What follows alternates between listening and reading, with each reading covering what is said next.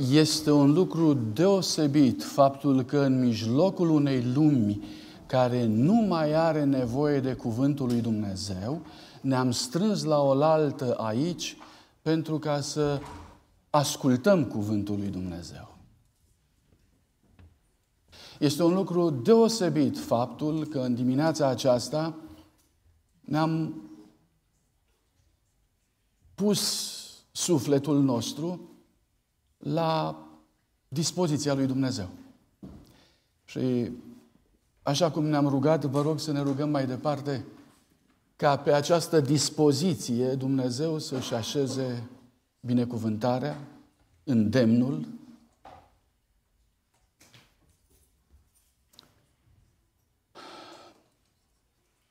și harul său pentru noi toți.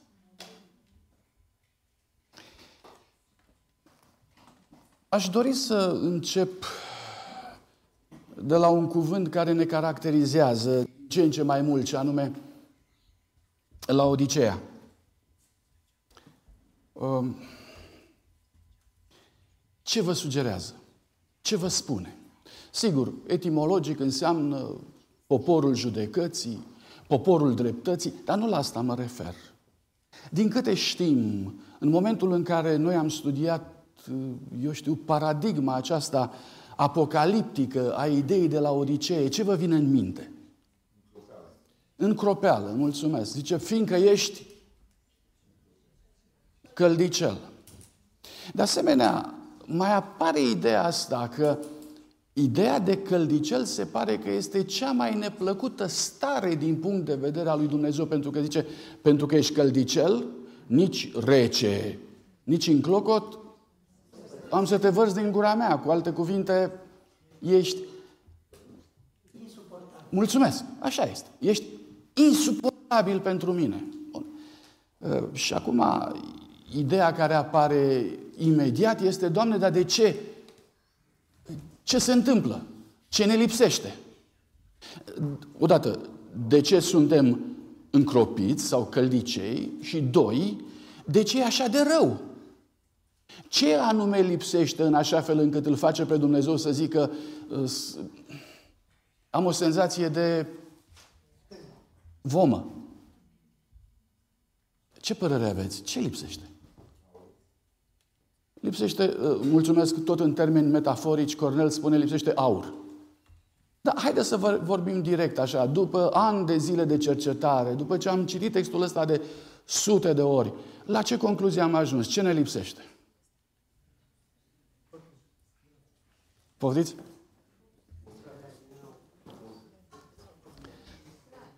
Uite, așa pe pe numărate. Cred că cele mai multe răspunsuri a fost ne lipsește dragostea. Asta să fie? Deci elementul care definește răceala probabil că este lipsa căldurii. Și dacă ne gândim din suma, eu știu, componentelor noastre în ceea ce privește caracterul, cea care dă căldură, cea care dă fierbințeală unei vieți, într-adevăr s-ar putea să fie dragostea. În dimineața asta aș vrea să vă provoc la această relație uh, dintre Laodicea și dragoste. Noi avem o relație de felul ăsta între Efes și dragoste. Acolo, în Apocalips, se spune că cei din Efes, din biserica primară, și-au pierdut dragostea din tâi. Întrebarea mea e, și-au recuperat-o vreodată? Și-au recuperat-o? Cineva spune Smirna, ia să vedem. În altă parte, unde am putea să, unde am putea să vedem când și-au recuperat-o?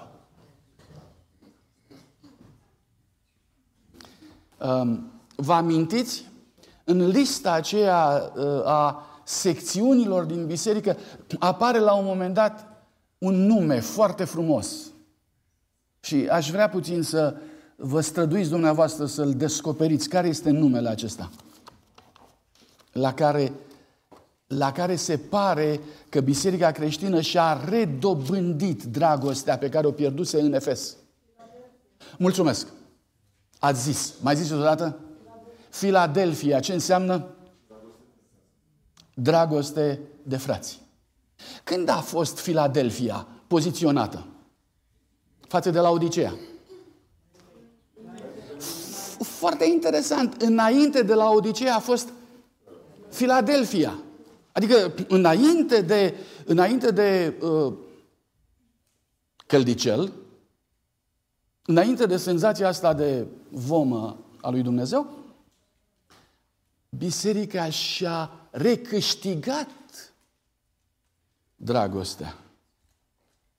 Și acum, întrebarea care urmează este, bun, bun, și-a recâștigat-o în timpul, uh, în timpul mișcării acelea extraordinare care a cuprins marile redeșteptări creștine, care au adus dragostea lui Dumnezeu în prim plan, acolo unde uh, creștinismul răcit de ideile de predestinație, răcit de harul ieftin, răcit de o serie întreagă de teologii care nu sunt biblice, dintr-o dată a înțeles că este vremea să decidă pentru sine. Și elementul care a trezit mulțimile a fost faptul că au aflat că ele pot să decidă pentru ele dacă să-L iubească pe Dumnezeu sau nu. Marea, marele element care a dus reforma a fost ideea de liber arbitru. Cu alte cuvinte, de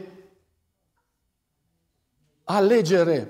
Eu pot să-L aleg să-L iubesc pe Dumnezeu sau eu pot să-L aleg să nu-L iubesc pe Dumnezeu. Eu pot să aleg în dreptul meu o relație, o părtășie cu Isus Hristos sau pot să nu aleg o părtășie cu Isus Hristos. Și ăsta a fost elementul care a dat foc, în sens pozitiv, bisericii creștine în timpul unei perioade numite Filadelfia, adică dragoste frățească.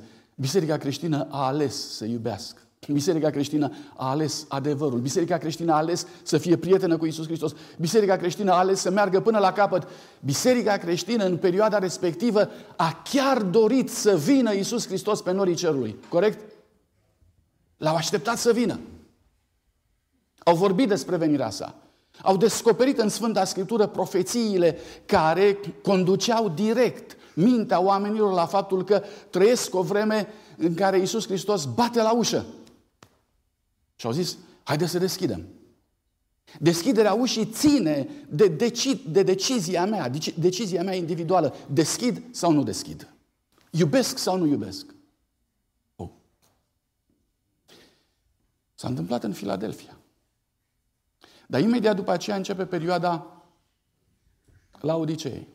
Ce s-a întâmplat între Filadelfia și Laodicea în așa fel încât am trecut de la starea de fierbinte la starea de căldicel? Ce s-a întâmplat? Ne îndreptăm spre starea de rece? Ne îndreptăm spre starea de rece? Din nou Cornel îmi spune, dar nu-i nevoie să te aduci la starea de rece. Pentru că mai rea decât starea de rece este starea de încropeală sau de căldicel. Cu alte cuvinte, există un interes deosebit în uh, strategia luptei împotriva lui Dumnezeu să ții biserica pe foc mic. Să nu se răcească, dar nici să ajungă la fierbinte. E, e o strategie lucrul ăsta. E greu sau ușor? Aragazul ăsta al istoriei are mai multe ochiuri. Are și ochiul mare, care te duce repede la fierbinte, se poate și stinge, dar are și ochiul mic, în care pui vasul pe foc și îl ții acolo încălzit. Se pare că asta este strategia cea mai puternică, cea mai binevenită în ultima vreme. Um, Aș mai rămâne la lucrul acesta înainte de a ajunge la soluții. Aș mai rămâne să vedem cum prezintă Dumnezeu lucrurile. Um, o să vă invit um, să deschidem Sfânta Scriptură la un moment extrem de important este momentul în care Domnul Isus Hristos primește ungerea cu mir din partea Mariei. E vorba de Luca, al șaptelea capitol. Și aici, versetul 47, Domnul Iisus Hristos spune Păcatele ei, care sunt multe, sunt iertate căci a iubit, poftiți? Mult. Acum, eu am o întrebare. Ce înseamnă a iubit mult? Ce, ce e aia a iubit mult? Cineva spune jerfindu-se, mulțumesc. Altcineva spune o predare totală. Dar ce e aia să iubești mult? Mulțumesc. A iubit ceea ce urăsc alții. Dar, fraților, vedeți că dragostea are diferite, eu știu, temperaturi. Oh, uh, curajos răspuns. A iubit să asculte. Curajos răspuns. Până la urmă, ce aia să iubești mult? În limbajul nostru de fiecare zi cotidian, tinerii își măsoară iubirea. Cum ajung să, cum ajung să înțeleagă dacă el iubește mult sau puțin? Cum? Un tânăr iubește o tânără. De unde știe că iubește mult? De unde știe tânăra că este iubită mult? Poftim?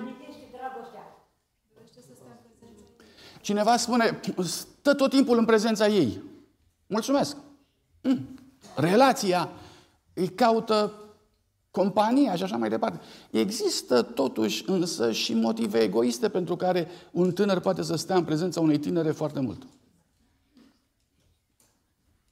Mai aveți, mai aveți, eu știu, indicii care să, care să arate, iubește mult.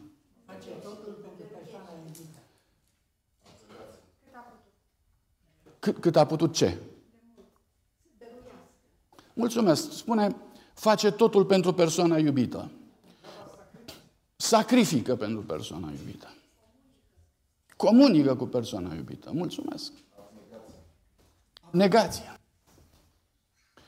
Um, Ioan 14 cu 15 este al doilea text pe care vreau să-l luați în considerație. Dacă mă iubiți, veți păzi poruncile mele. Am mai întrebat altădată, dați-mi voie să mai întreb și acum. Dacă în momentul în care ești pe punctul să te căsătorești, soțul a venit la soție și i-ar spune, dacă mă iubești, vei păzi poruncile mele. Te-ai mai căsătorit cu soțul? Cinstit. Așa se înceapă căsătoria. Uite ce se întâmplă, dacă mă iubești, vei păzi poruncile mele. Ce vei face? Să răspundă surorile. Poftiți? Îi spui adio. De ce? Nu, nu, numai, numai puțin. Numai puțin. De ce îi spui adio?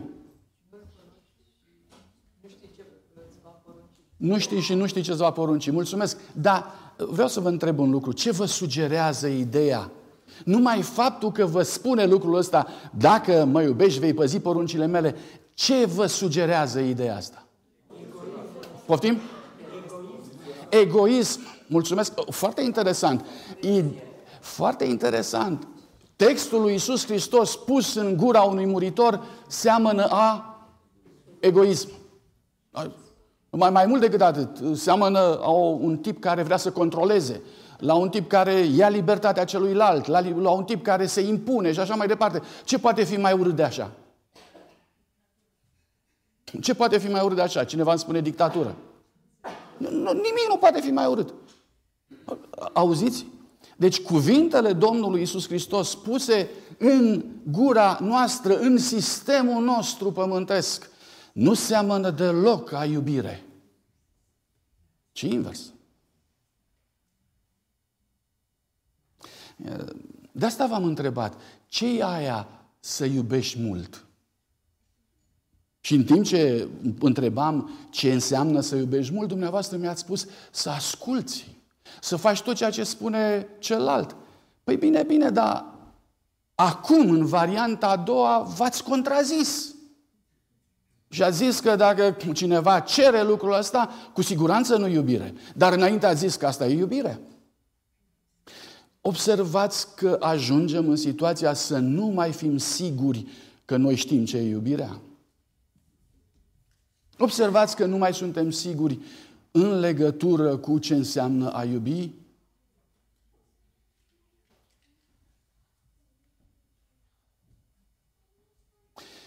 Um, pentru un păcătos, deci, încă o dată, pentru un păcătos, ceea ce înseamnă un călcător al legii, care este cea mai mare dovadă de iubire?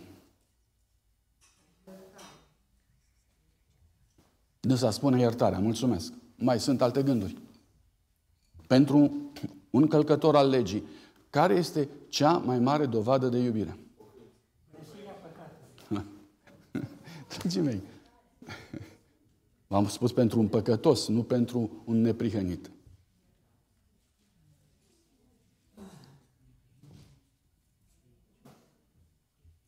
Pentru un păcătos, cea mai mare dovadă de iubire este să lași mai departe să calce.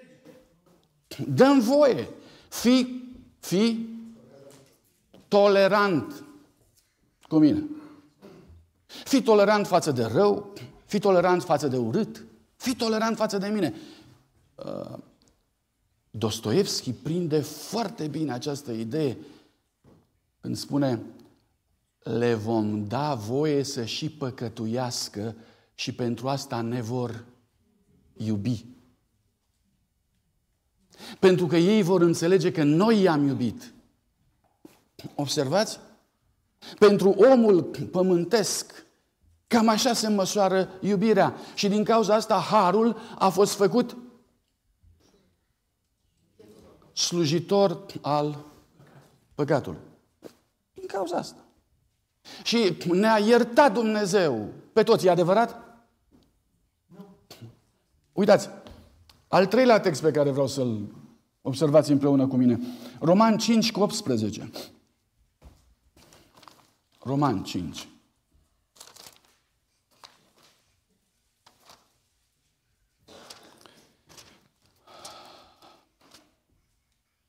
Cu 18.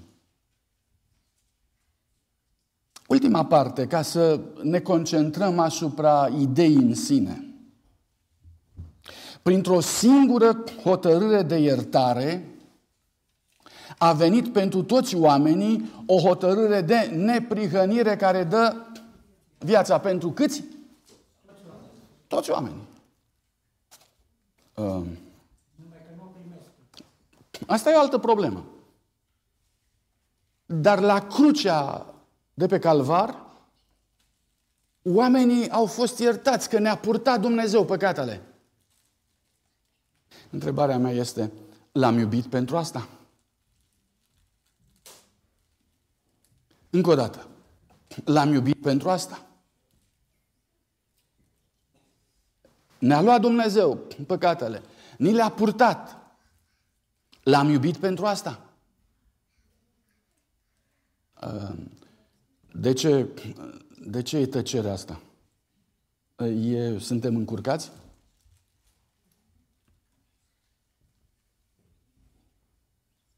E limpede că omenirea nu l-a iubit. Sfânta Scriptură vorbește de o rămășiță care cumva l-a iubit. Dar în general Mântuitorul spune, lumea mă urăște. Păi de ce te urăște, Doamne? Că Tu a iertat-o. Mă întorc puțin la femeia aceea cu care am început, la, la Maria. În momentul în care a fost prinsă în păcat, dureros, dezastruos, condamnată la moarte, um, în ce termeni Domnul Iisus Hristos a vorbit cu femeia? Vă aduceți aminte? Poftiți? Ce i-a spus? nici eu nu te osândesc. Mulțumesc! Și dacă ați observat, când apare ideea te iert?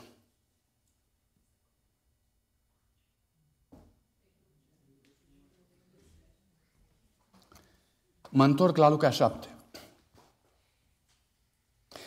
După ce Domnul Iisus Hristos spune în versetul 47, păcatele ei care sunt multe sunt iertate că ce-a iubit mult, dar cu ei se iartă puțin, iubește puțin, apoi a zis femeii, iertate îți sunt păcatele.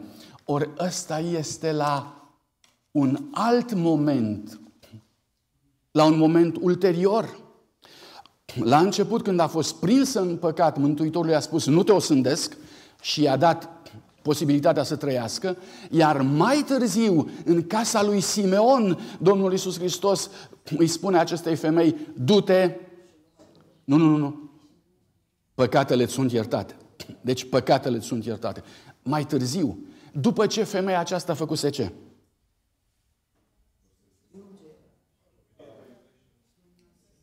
Poftiți? După ce a venit cu vasul cu mir, după ce l-a uns pe Domnul Isus Hristos, după ce s-a împlinit textul din Psalmul 91. Auziți ce zice acolo? Nu știu, este, este un text care ar trebui să fie foarte comun pentru noi, pentru că este șocant.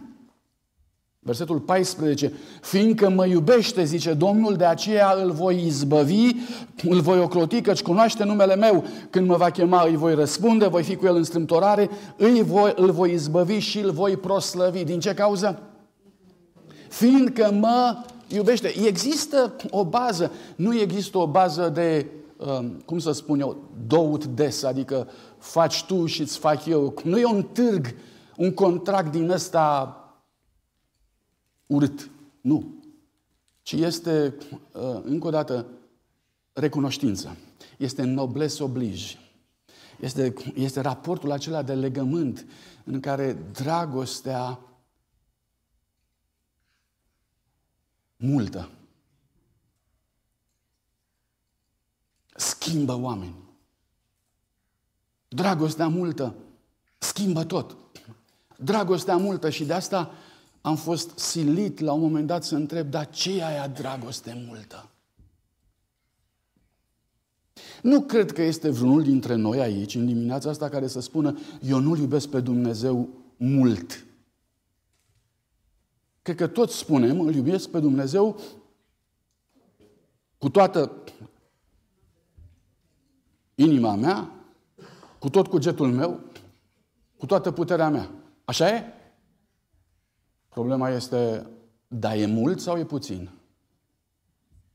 Adică, cu tot cugetul, cu toată puterea. At, atâta pot eu. E mult sau puțin?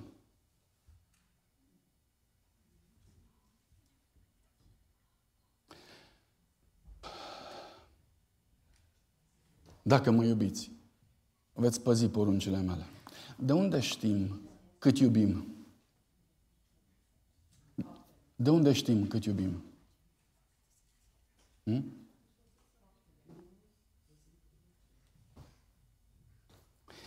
Există o lecție a Vechiului Testament în care Samuel se întâlnește prima dată cu Dumnezeu și nu știe cum să se prezinte înaintea lui Dumnezeu și Eli îi dă o lecție extraordinară și îi spune, uite, când vrei să te întâlnești cu Dumnezeu și când îți mai vorbește Dumnezeu, ăsta e dialogul tău cu El. Poruncește-mi, Doamne. Poruncește-mi ca să te iubesc. așa e? Dar nu e același lucru. Vorbește, Doamne, că robul tău ascultă. Tradus în termenii noștri biblici, când Domnul vorbește, ce este? Căci El zice și se face, poruncește și ce poruncește ia ființă. Dumnezeu nu vorbește degeaba. Niciun cuvânt al său nu rămâne neîmplinit. Dumnezeu nu are categoria aceasta a palavragiilor omenești. Nu o are. Dumnezeu nu palavragește. Dumnezeu poruncește. Atât. Pentru că cuvântul său e viață. Din cauza asta ni se spune la un moment dat pentru un creștin da să fie da și nu nu. Tot ce vine dincolo de aceste vorbe este de la cel rău. Cu alte cuvinte, de unde vine palavra geala noastră? Vorbele noastre neacoperite, vorbele noastre goale, vorbele noastre, eu știu, cu valoare de banc, cu valoare de zero, cu valoare de că nu ne putem noi opri și în continuu ne merge mintea și cum ne merge mintea așa și vorbim. Vorbele noastre negândite nu vin, nu reprezintă caracterul lui Dumnezeu. Dumnezeu este ăla care gândește și când vorbește, vorbele lui au substanță. Prin viață. Hm? N-ar trebui să fie așa? Dacă mă iubește cineva. Va zice, poruncește, Doamne, mai poruncește-mi odată. Ca să te pot, ca să te pot iubi. Nu, e adevărat, ca să te pot asculta, dar echivalența este ca să te pot iubi. Poruncește-mi, Doamne, ca să te pot iubi. Ăsta este, ăsta este scopul poruncii lui Dumnezeu. 1 Timotei, capitolul 1, ținta poruncii este dragostea. Cum, Doamne? Poruncește-mi ca să te pot iubi. Asta e, ținta poruncii este dragostea. Vi s-a întâmplat vreodată să ascultați fără să urmăriți dragostea? Ascultăm pentru alte motive, nu, nu știu care, deocamdată. Dar vreau să vă întreb, există posibilitatea să asculți fără să urmărești dragostea, ci să urmărești ce?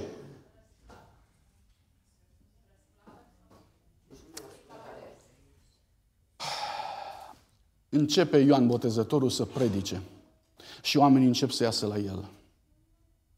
Și predică pocăința. Așa este? Pocăința spre iertarea păcatelor.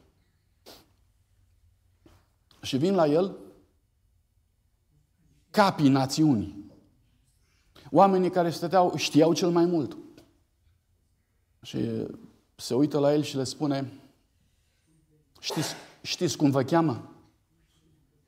Știți cum vă cheamă? Vă cheamă pui de năpârci. Păi de ce? Pentru că voi nu iubiți, voi fugiți de mânia viitoare. Mm. Interesant. Poți, poți să faci lucrul ăsta. Dar în momentul când faci lucrul ăsta, ai despărțit poruncile lui Dumnezeu de dragostea lui Dumnezeu. Și le-ai rupt. Și le-ai rupt. Și dacă le-ai rupt, dacă ai despărțit poruncile lui Dumnezeu de dragostea lui Dumnezeu, e cumplit. Pui de năpârci. Vreau să vă întreb, s-a întâmplat oare așa ceva cu Laodicea?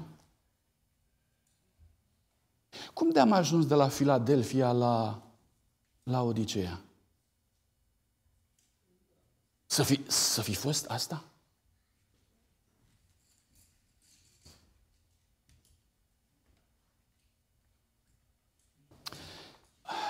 Știți că am lansat o întrebare înainte și am întrebat de ce dacă Dumnezeu iartă toată lumea, de ce lumea nu-L iubește? Vă aduceți aminte de întrebarea asta, da? Ei bine, în Luca 7, cu versetul 44, Domnul Iisus Hristos este în casa lui Simeon și discută cu Simeon exact problema asta. Și auziți cum îi spune. Zice, versetul 44, partea a doua. Am intrat în casa ta și nu mi-ai dat apă să-mi spăl picioarele. Numai ce făcuse Simeon? Îl chemase pe Domnul Isus Hristos la o mare sărbătoare în casa lui. Făcuse bine? Extraordinar. Și Mântuitorul îi spune, da, dar nu mi-ai dat apă să spăl picioarele. E, pretențios ești. Nu? Nu, nu, nu ești pretențios? În ce situație în ce situație Simeon i-ar fi spălat picioarele lui Isus Hristos. Asta e. Dacă l-ar fi iubit, nu doar că i-ar fi adus apă și ar fi poruncit unui rob să-i spele picioarele, nu! Ci ele ar fi spălat picioarele. De unde vine invenția asta, creația asta? Auzi, auzi ce pretenții are Iisus Hristos să vii tu să-mi speli mie picioarele. Nu ți ajunge că te-am chemat aici cu mai mari națiunii, te-am făcut și te-am așezat printre farisei, saduchei, printre cei din Sinedriu. Uite ce onoare ți-am dat. Și Mântuitorul spune, nu mă interesează uh, elementul ăsta politic. Nu, nu mă interesează politica ta. Mă interesează un singur lucru. Tu. Tu.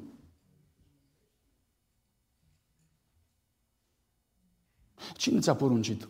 Cine ți-a poruncit să-mi dai o spăță? Cine ți-a poruncit să mă inviți? Că dacă nu mă iubești, atunci ce rost are? Hm? Ce, ce, ce rost are? Mă întorc la versetul 44. Versetul 45. Nu mi-ai dat sărutare. Acum, Doamne, între oficialități, în fața celorlalți, ă, nu merge cu galanterii de felul ăsta. Plezăntărie, așa, oricum. Te-am invitat, n-am, săr- n-am sărutat pe nimeni. A venit în casa mea, toți ceilalți colegi ai mei din Sinediu, nu, nu ne-am sărutat. E adevărat, Simeon, așa este. Nu vă, nu vă sărutați voi pentru că voi sunteți, eu știu, prea sus, prea importanți. Dar cum te raportezi față de mine? Hm? Relație? Merge mai departe, următorul verset. Capul nu mi l-ai uns cu un de lemn. Păi, Doamne, ăsta este un festin, ăsta este o masă, aici nu este, nu este un serviciu religios, ca și la mesele noastre. Știți că noi facem mese de tot felul, dar noi nu lungem pe Iisus Hristos la mesele noastre. Îl invităm pe Iisus Hristos acolo pentru că așa trebuie, așa am învățat. Dar modul în care este tratat Domnul Iisus Hristos la o masă pe care o dau eu, o masă care o dai tu, este exact ca în casa lui Simeon. El stă acolo pe scaunul lui și după ce l-am așezat pe scaunul lui, eu am relații cu toată lumea de la masă în afară de el. El e acolo, unul dintre oaspeți. Să se descurce. Hmm? Mântuitorul face, face un lucru extraordinar, nu știu dacă observați. Nu-l întreabă pe Simeon ce a făcut. Deloc. Ci îl întreabă pe Simeon ce n-a făcut. Asta este cea mai teribilă judecată, fraților. C.S. Lewis vorbește la un moment dat că judecata cea mai, cea mai teribilă din Noul Testament este judecata din Matei 25, judecata cu oile și cu caprele. Acolo Domnul Iisus Hristos nu întreabă nimic din ceea ce ai făcut. Nimic. Acolo zice așa. Haideți să citim. Aș putea să fac doar apel la memorie, dar e mai important decât atât. Zice, haideți să nu încep cu varianta pozitivă, merg la varianta negativă, totuși e mai, e mai uh, puternică pentru noi. Versetul 42. Am fost flămând și nu mi-ați dat să mănânc. Mi-a fost sete, nu mi-ați dat să beau. Am fost străin, nu m-ați primit. Am fost gol, nu m-ați îmbrăcat. Un pahar cu apă, nu mi-ați dat. Păi stai, Doamne, dar alea care le-am făcut, nu te gândești la ele? Păi ce ai făcut? Păi am dat. Ce, ce, am, ce am făcut? Mulțumesc, zecioală din Smirnă, Mărar, Chimen, pe alea unde sunt? Și Mântuitorul spune aici, fiți atenți un lucru, eu, eu vă, vă voi întreba despre lucruri care nici măcar nu v-au trecut prin minte. Oh. Păi cum, Doamne, că nu m-am gândit la ele? Așa e. Dar eu vă voi întreba despre lucruri care nu v-au trecut prin minte. Păi nu mi-a trecut prin minte niciodată să dau un pahar cu apă la cineva. N-am știut că ești tu. Nu, nu mi-am imaginat. Știu că nu ți-a trecut prin minte, că de-aia te întreb. De ce nu ți-a trecut prin minte? Hm? De ce n-ai văzut? De ce n-ai știut că sunt la închisoare? De ce n-ai știut că sunt în spital? De ce n-ai știut? E foarte, foarte dur să te judece cineva pentru lucrurile la care nici măcar nu te-ai gândit. Dar de ce face Domnul Isus treaba asta? Tânărul bogat. Ce scrie în lege? Păi, cele 10 porunci. O, ăstea le-am păzit din tinerețea mea. Bun, foarte bine. Ce mai lipsește? Ce lipsea? Rupsese cele 10 porunci de dragoste. Le, rup, le rupsese. Și erau două categorii separate. Cele 10 porunci erau separat și le păzise, iar dragostea era separat și uitase de ea. Și Mântuitorul îi spune, auzi, nu vrei tu să iubești. Cât să iubesc, Doamne? Cât? Mult. Nu vrei tu să iubești mult? Cât de mult, Doamne? Uh, tot ce ai.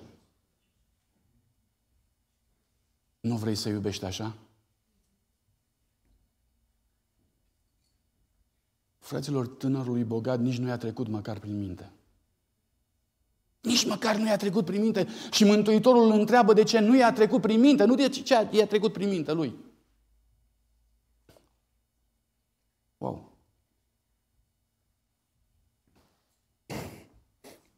Poate zicem, știți ce? Harul lui Dumnezeu la sfârșit ne va acoperi, că suntem și noi limitați. Așa e, suntem limitați, nu ne trece prin minte. Dar Mântuitorul nu spre lucrul ăsta ridica degetul. Mântuitorul spunea un lucru și anume, câte vreme nu iubești, vor fi o mulțime de lucruri pe care nu le vei vedea. A trecut levitul, a trecut preotul, se duceau la Ierusalim, la slujbă. Și s-au dus la Ierusalim să-și țină slujba lor. Și pe drum au văzut că erau, erau niște urgențe, căzuse un om între niște tâlhari, dar ei erau grăbiți. S-au dus la Ierusalim și la Ierusalim au început să se roage. Cum s-au rugat la Ierusalim? Doamne, îți mulțumesc că ți-am dat zecime din mărar, izmă, chimen. Foarte bine. Și atât, atât. Și Mântuitorul îl întreabă, da, pe cel căzut între tâlhari l-ai văzut? Doamne, nici nu mi-a trecut prin minte. Că m-am grăbit. Nu mi-a trecut prin minte. Frații mei, dragostea are rațiuni pe care rațiunea nu le are, spunea Pascal. Dragostea are rațiuni pe care rațiunea nu le are. Și despre acest fel de a gândi vrea să ne învețe Dumnezeu. Vreți să avem rațiunea iubirii? Asta este ceea ce aș vrea să vă provoc în dimineața asta. Vreți să aveți rațiunea iubirii? Vreau să vă întreb despre poporul lui Dumnezeu din timpul din urmă se spune cei ce păzesc poruncile lui Dumnezeu și țin mărturia lui Isus Hristos, da? Apocalips 12, Apocalips 14. Vreau să vă întreb, iubesc mult sau puțin? Când se zice păzesc poruncile lui Dumnezeu, întrebarea mea este, ei, aceștia care păzesc poruncile lui Dumnezeu, iubesc mult sau puțin? Fraților, puneți textul care spune, dacă mă iubiți, veți păzi poruncile mele și ajungeți la concluzia că aceștia sunt cei mai iubitori oameni din istoria lumii. Pentru că sunt singurii care înțeleg că iubirea se experimentează prin fapte. Sunt singurii care nu dau înapoi de la nunta mielului în momentul în care mielul vine și spune dacă mă iubiți, veți păzi poruncile mele și lucrul ăsta se face înainte de nuntă.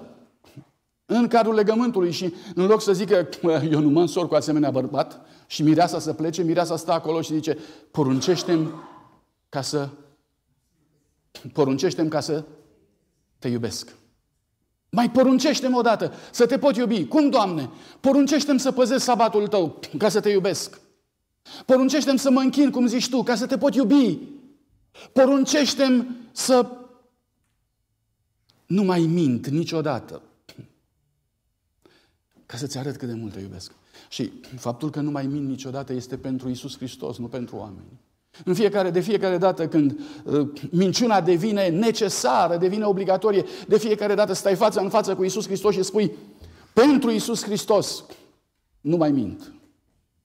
De fiecare dată când pășești în zona sabatului, stai față în față cu Isus Hristos și aduți aminte că sabatul e pentru El, nu e pentru tine. De fiecare dată. Când stai față în față cu Domnul Isus Hristos și te gândești la închinare, aduți aminte că închinarea este pentru Isus Hristos. Și dacă cumva te încurcă, dacă te obosește, dacă te blochează pur și simplu, în momentul ăsta, reevaluează-ți, te rog frumos, iubirea. Există o cântare îmi pare rău, nu, am, nu am găsit-o, am căutat-o și există un vers care spune așa, mai mult de te-aș iubi, mai mântui. E foarte provocatoare ideea asta. Seamănă puțin cu, eu știu, cu un contract al faptelor, dar nu este. Dumnezeu clădește pe, pe iubirea mea și iubirea ta. Clădește. Da? Cum vă explicați? Și ne apropiem de încheiere, dar nu vreau să trec peste ideea aceasta. Că Domnul Iisus Hristos spune așa, în legătură cu prorocii mincinoși, îi veți cunoaște după roadele lor. Ce fac prorocii mincinoși? Hm? Ce fac prorocii mincinoși? Textul se găsește în Matei 7, 16 la 17. Prorocii mincinoși spun aceea că îl iubesc pe Iisus Hristos, da? Ei spun, suntem prorocii Lui, suntem port vocea Lui, suntem reprezentanții Lui pentru că îl iubim pe Iisus Hristos. Și textul spune, e adevărat, ei spun că îl iubesc pe Iisus Hristos și vorbesc frumos, dar uitați-vă la, la roade. Că zice că nu iese din aceeași vână, din aceeași izvor și apă dulce și apă amară. Wow! Fraților, sigur că da, nu există nimeni care să nu greșească, dar iertați-mă după ce ați greșit. Haideți să ne pocăim serios. Haideți să ne pocăim din toată inima. Înaintea lui Dumnezeu. Momentul în care însă observați că un proroc în ghilimele amestecă lucrurile și odată e apă amară și apoi este apă dulce. Ce faceți? Poftiți? Ce faceți? Odată e apă amară. Și apoi este apă dulce. Și este apă dulce, eu știu, o lună de zile. Un an de zile. Dar apoi la un an de zile dă apă amară. Ce e? E proroc bun sau nu? Încă o dată. Proroc bun sau nu? Păi a fost uh, proroc un an de zile. Ei, i-a scăpat și lui. Păi de unde i-a scăpat apa amară? Este și un alt izvor? Sfânta Scriptură spune că astfel de izvoare de două calități nu există Dumnezeu. Ă, în viața unui creștin și în viața unui profet trebuie să existe numai apă curată, dulce. Nu poți să-L iubești pe Dumnezeu uh, și așa și așa. Iubirea se vede pe teren. Iubirea se vede în practică.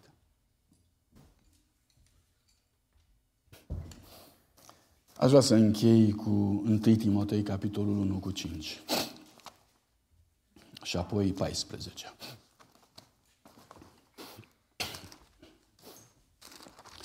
Um, pentru foarte mulți care sunt confuzi în legătură cu dragostea, poate că ne va ajuta versetul acesta. Ținta poruncii este dragostea, care vine dintr-o inimă curată, cuget bun și credință statornică. Uh, definiți dragostea. Inimă curată, cuget bun, credință statornică. Inimă, cuget și credință. Acestea sunt rădăcinile iubirii. Nu mergeți în altă parte. Dragostea nu e doar sentiment. Dragostea nu este o emoție. Inima singură este nespus de înșelătoare. La inimă trebuie să se adauge un cuget bun. La cugetul bun trebuie să se adauge credință. Și credința ce este?